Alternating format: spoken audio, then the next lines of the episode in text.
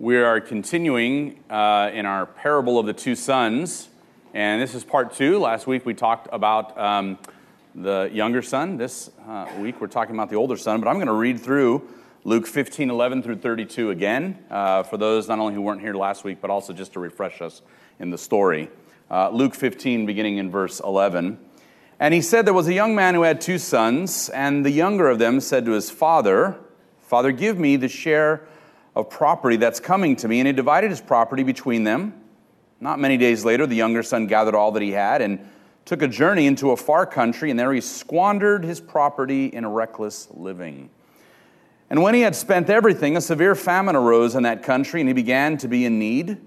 So he went and hired himself out to one of the citizens of that country, who sent him into his feed, excuse me, fields to feed pigs, and he was longing to be fed with the pods that the pigs ate and no one gave him anything. But when he came to himself, he said, How many of my father's hired servants have more than enough bread, but I perish here with hunger? I will arise, go to my father, and I will say to him, Father, I've sinned against heaven and before you. I am no longer worthy to be called your son. Treat me as one of your hired servants. And he arose and came to his father. But while he was still a long way off, his father saw him and felt compassion and ran and embraced him and kissed him. And the son said to the father, Father, I've sinned against heaven and before you. I am no longer worthy to be called your son. But the father said to his servants, Bring quickly the best robe and put it on him, and put a ring on his hand and shoes on his feet, and bring the fattened calf and kill it. And let us eat and celebrate. For my, this my son was dead and is alive again. He was lost and is found and they began to celebrate. Now, his older brother, his older son, was in the field, and as he came and drew near to the house, he heard music and dancing. And he called one of the servants and asked what these things meant. And he said to him, the servant that is, Your brother has come, and your father has killed a fattened calf because he's received him back safe and sound. But he was angry and refused to go in. His father came out and entreated him pleaded with him, that is. But he answered his father and he said, Look, these many years I've served you, and I've never disobeyed your command, yet you never even gave me a young goat that I might celebrate with my friends. But when this son of yours, who has devoured your property with prostitutes, you killed the fattened calf for him. And he said to him, Son, you are always with me, and all that is mine is yours. It was fitting to celebrate and be glad, for this brother was dead and is alive. He was lost and is found. Father God, now we pray that your grace and the truth of this story would resonate so deeply in our hearts to transform us by it. We pray these things in Christ's name. Amen. Well, um, I've been watching um, uh, a new Netflix series called Better Call Saul if you've heard of it. It's really good. And uh, it's about these two brothers, Chuck and Jimmy, and they're lawyers. And Chuck is a partner of this big, respected law firm in New Mexico. And he's a pillar of the community. He's really good at what he does. But his brother Jimmy, who's about 10 years younger than him, he's the reckless one. He's the one who, even since he was a kid, has just been wild. He's made the wrong decisions, and everyone has always had to come after and clean up Jimmy's mess. And Jimmy's from Chicago. They're from Chicago, and Jimmy decides he wants to clean his life up, and he moves to New Mexico to see if his brother Chuck will give him a job in this law firm. And so he starts in the mailroom, and over the course of years 10 years he, um, unbeknownst to anyone else, he takes classes online he gets a law degree and takes the bar and he passes. And he's hoping to get a job at the law firm. And it doesn't exactly pan out like he wants it to, and he ultimately goes into practice for himself. And one day, in a heated discussion, uh, Jimmy finds out that all those years he was not able to move up, let alone become a lawyer at his brother's law firm um, even though it seemed like the powers that be, the other partners didn't want to hire him, it was actually his brother working against him. His older brother, Chuck, was working against him. And the frustration that Chuck felt is it was hard for him to accept Jimmy, who's essentially been a screw up his entire life. And it's hard for him to respect Jimmy as a lawyer because, as far as Chuck is concerned, he's dedicated his entire life to the law, to practicing law. And there's a scene where he tells Jimmy, I've dedicated my entire life to this, Jimmy, and you think you can just blow in overnight and have the same stature and respect in the community that I have, and I've given everything for it. The law is sacred. And it's a painful scene because no matter what Jimmy does, Chuck won't accept him. He won't accept him as an equal, and he can't celebrate the fact that Jimmy's sort of turned his life around. It's a hard scene to watch. Well, one of the oldest stories in the Bible is the story of two brothers, Cain and Abel. Cain kills his younger brother Abel, and when God asks Cain, Where's your brother? he says, Am I my brother's keeper? And of course, most of you are familiar with the story. Cain is punished by God to wander the earth, and the message to us reading and hearing the story of Cain and Abel is yes, you are your brother's keeper.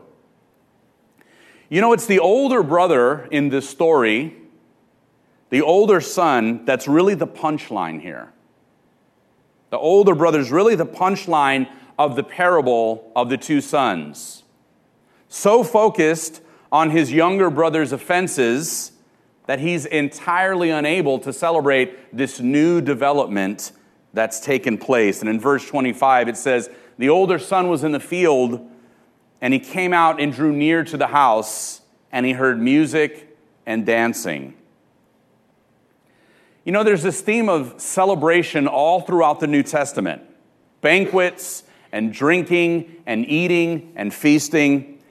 And it's interesting because Jesus' first miracle was at the wedding of Cana, where he turned the water into wine. Really good wine. Jesus was no teetotaler. It wasn't just wine, it was the best wine. That was Jesus' first miracle. He was always celebrating, it seemed like, in the eyes of the Pharisees of his opponents.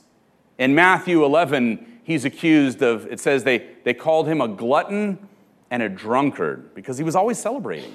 He was always eating and drinking.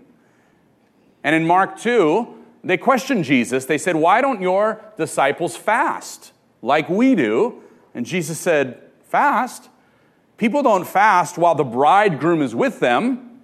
It's time to celebrate. Jesus celebrated a lot because what God was doing through and in him and through his ministry was something new and incredible and fantastic. I've told the story in the past about my good friend Dwight. Dwight was the guitar player in our church back in California, and Dwight worked in the adult film industry. Uh, not while he was a guitar player.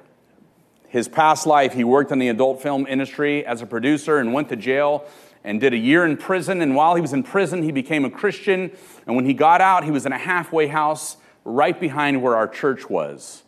And he showed up to church one Sunday, and I've shared this in the past that it was one of the most authentic conversions I had ever seen in my life.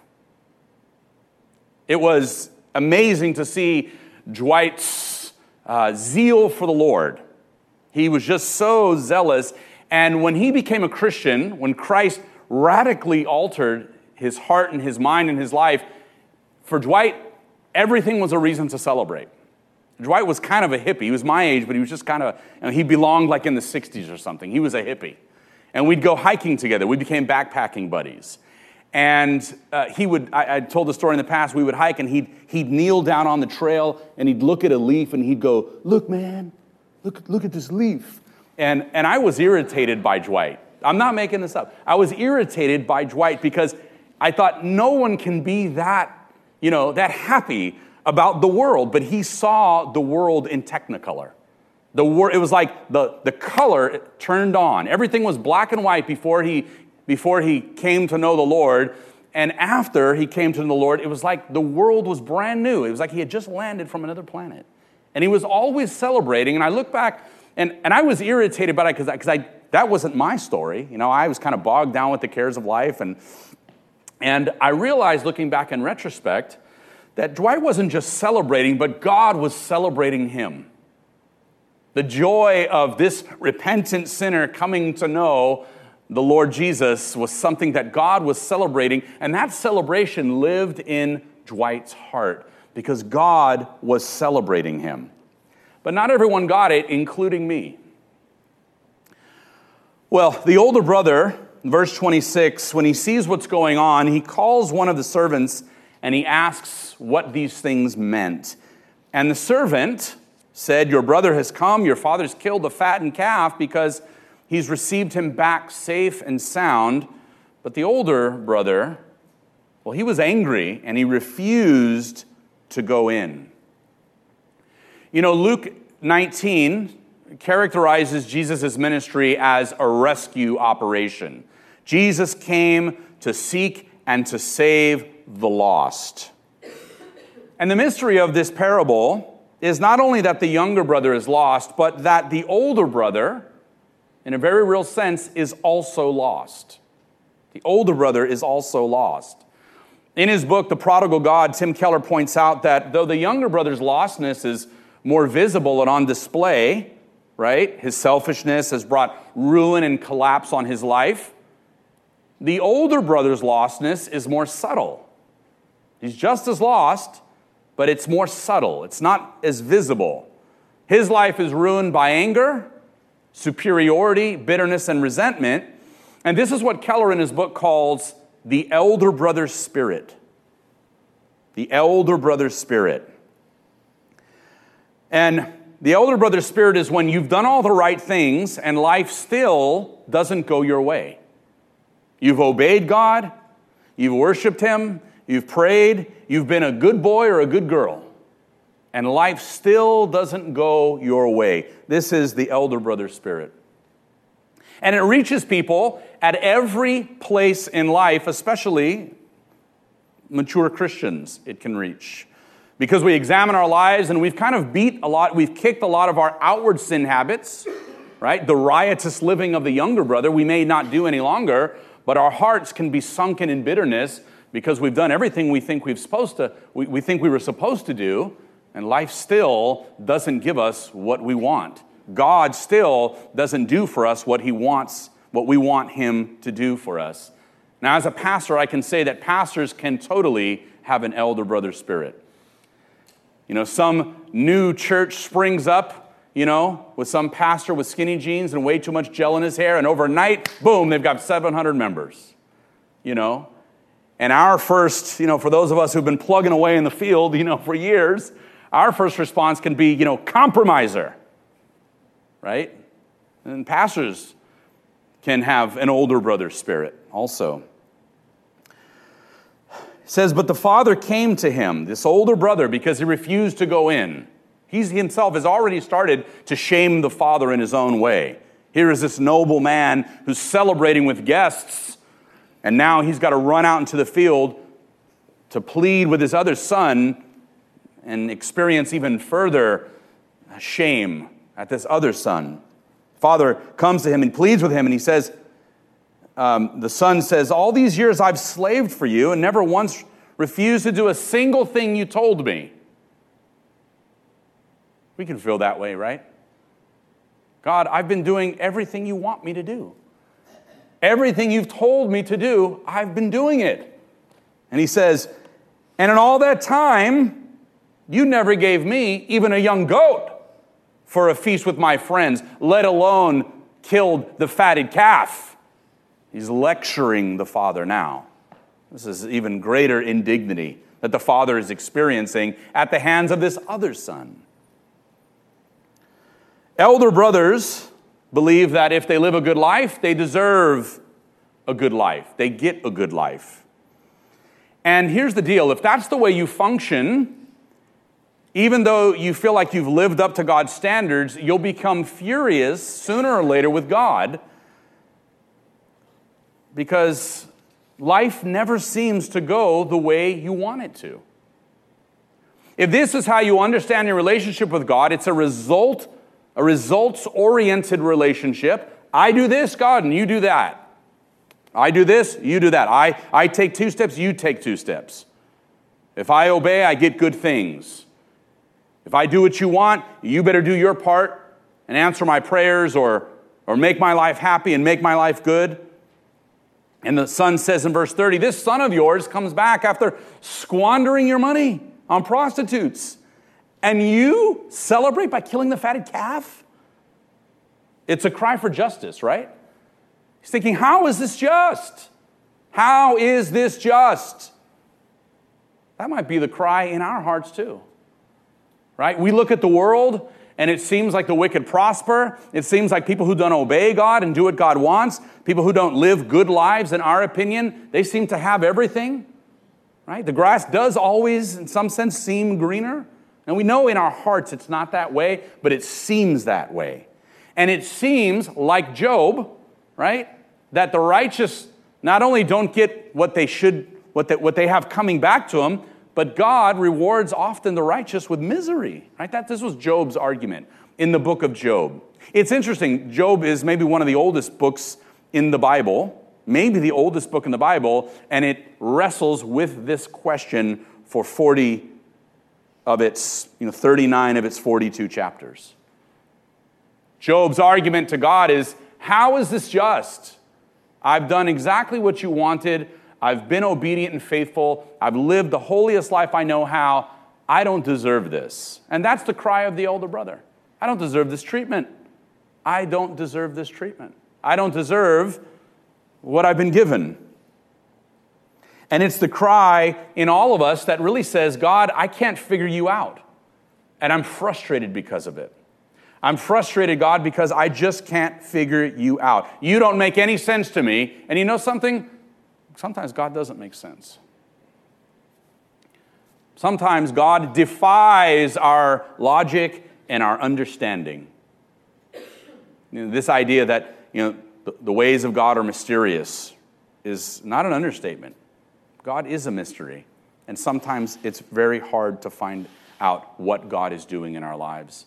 The wisdom literature in the Old Testament, the Psalms and Ecclesiastes and the book of Job, is the exception to the rule. So in the Bible, there is what theologians call this law of reciprocity. You know, there's these things. If you do this, this happens. And generally, that's true, right? Train up your child in the way that they should go, and when they're old, they won't depart from it. It's not a promise, but it generally is true, right? If you save up, you know, put grain aside for a rainy day, you know, you won't starve to death when the famine comes. Generally, that's true. But the wisdom literature straddles when life goes dark. When you've done all the right things, and then bad things still happen to you, right? We're not the first people to wrestle with this idea. There is a sense in which we want to control God with a good life and good deeds. And sometimes that's the result of the fact that they're not done for their, for their own sake. In other words, sometimes we, we live a good life, we live obedient lives, not because we value goodness, but we want results from God. Again, it's back to the results thing. It's a result oriented faith, and a result oriented faith is dangerous because you tend to serve God not because He's beautiful, but because He's useful. What can God do for me? What can God give me?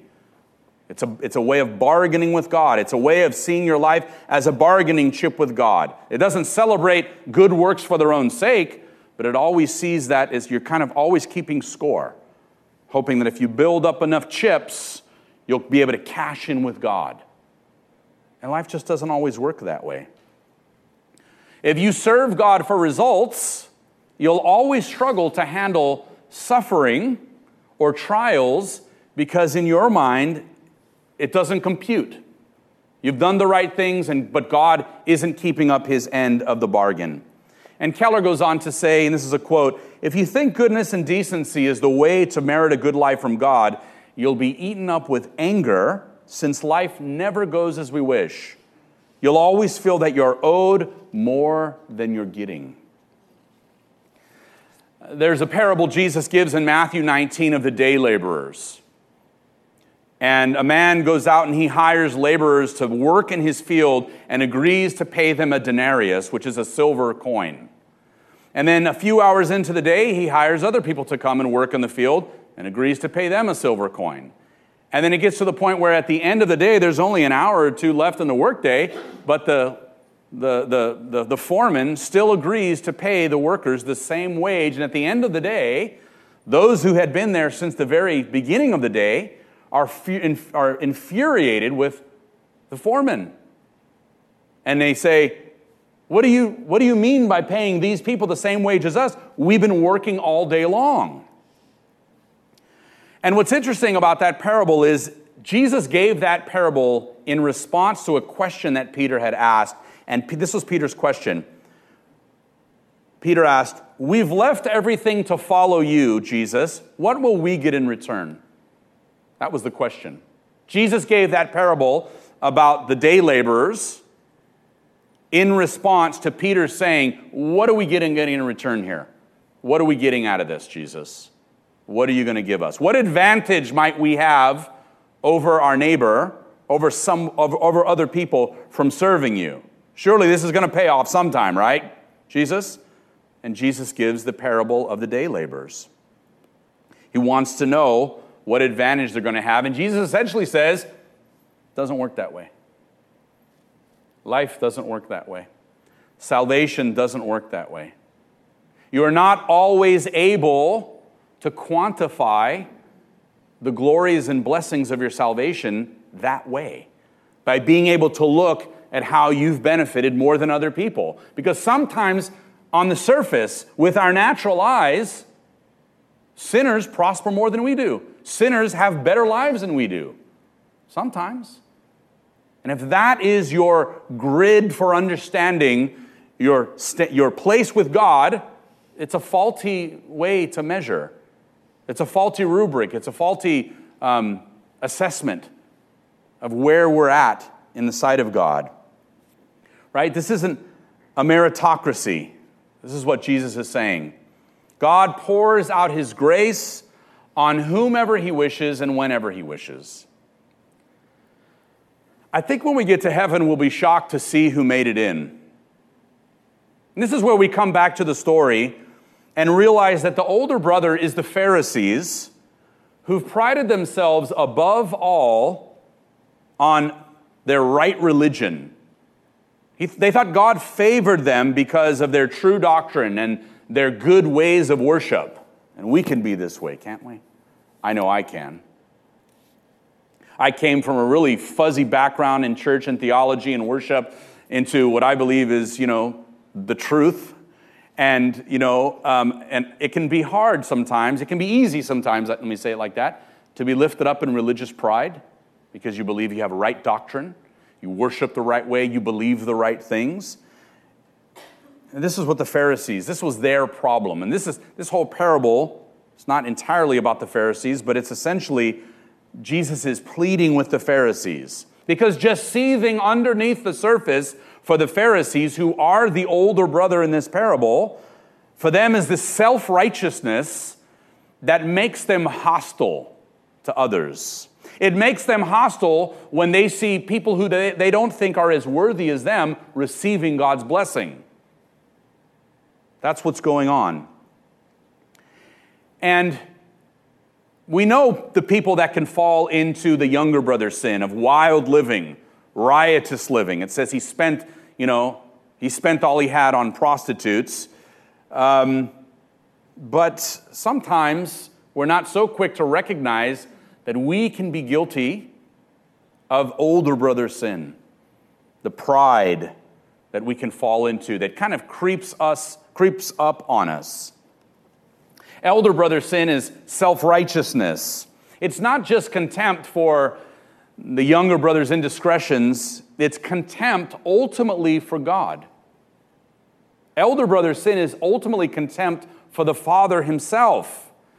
Because after all the slaving for God, when it hasn't paid off, he says, All these years I've slaved for you, right? It's this idea that, that this isn't working out, God. This arrangement's not working out. This is not what I signed up for, right? I thought I would have a better life by now, or I thought things would be different by now, or I thought I've paid my dues already. But you know, serving God is a mixture of joy and duty. This is what the older brother didn't understand that it wasn't always going to be a celebration, at least outwardly, all the time. Serving the Lord and living faithfully is this mixture between joy and duty. You're not always, you're not always lifted up in ecstasy, but sometimes you do what's right because you know it's right.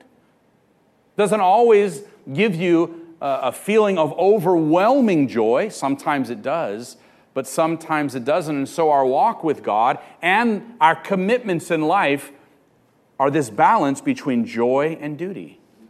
Don't always feel joy, but it's right, so I'm going to keep doing it. And this is what holds marriages together. This is what makes people good and faithful employees. This is what makes people law abiding citizens. You know, I pull up to a, a light in my neighborhood and there's no one for a mile in either direction. And every single morning, I'm this close to just running that light because it just seems to make no sense that I have to sit there for three minutes. It's the longest light on the planet. And I, and I look both ways and I just, and I know that the minute I break, I, I just bust through that light, you know, I'm going to hear, you know, boo, you know, it's just, they're to come out of the trees. Uh, yeah, there's a duty I have to just obey the law. It doesn't always make me happy, but I have a duty to be a law abiding citizen. You know, it's our love for God that helps us to do our duty to do what God wants us to do.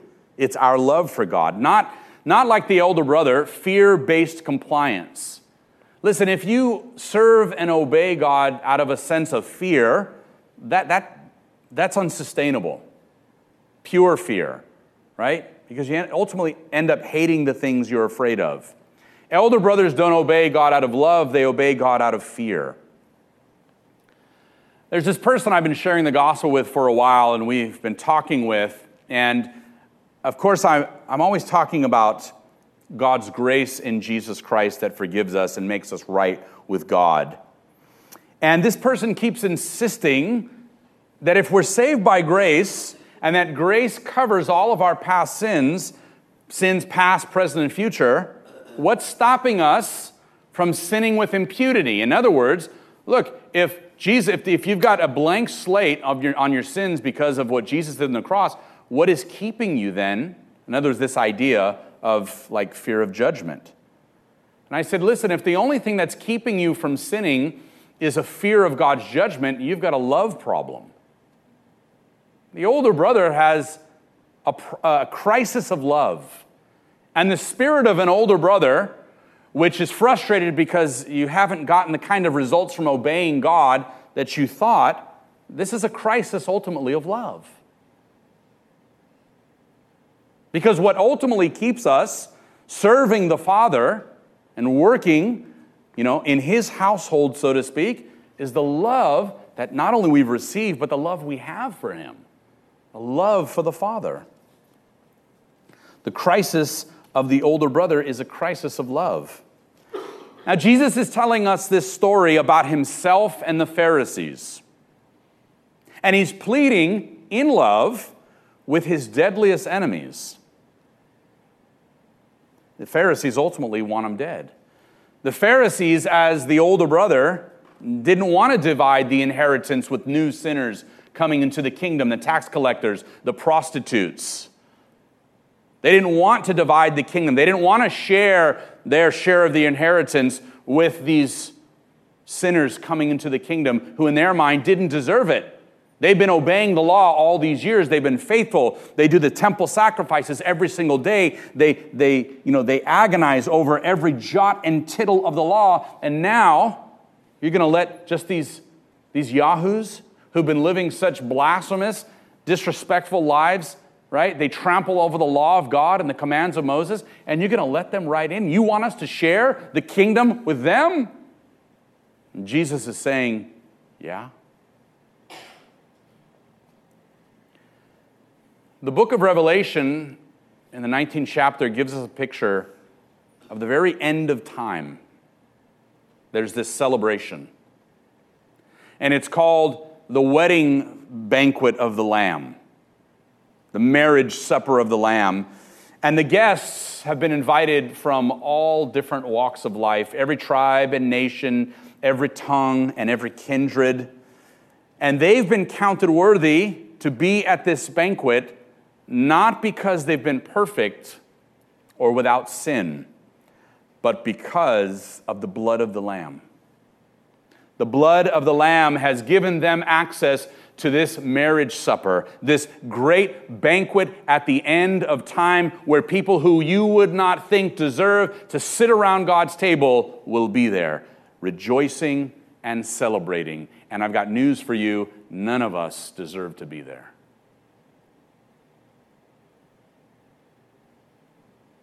The elder brother we really need is Jesus. God the Father sent his son Jesus, and it's only through him that we come back to the Father's house. It's not because of how good we are, it's not because of how right our theology is, it's not because we've been chugging away day in and day out at living such obedient, pleasing lives to God, it's because of Jesus. He is ultimately the elder brother that we need who did pay and give everything away that we might be found because we were lost and be brought back into the Father's house. Let's pray.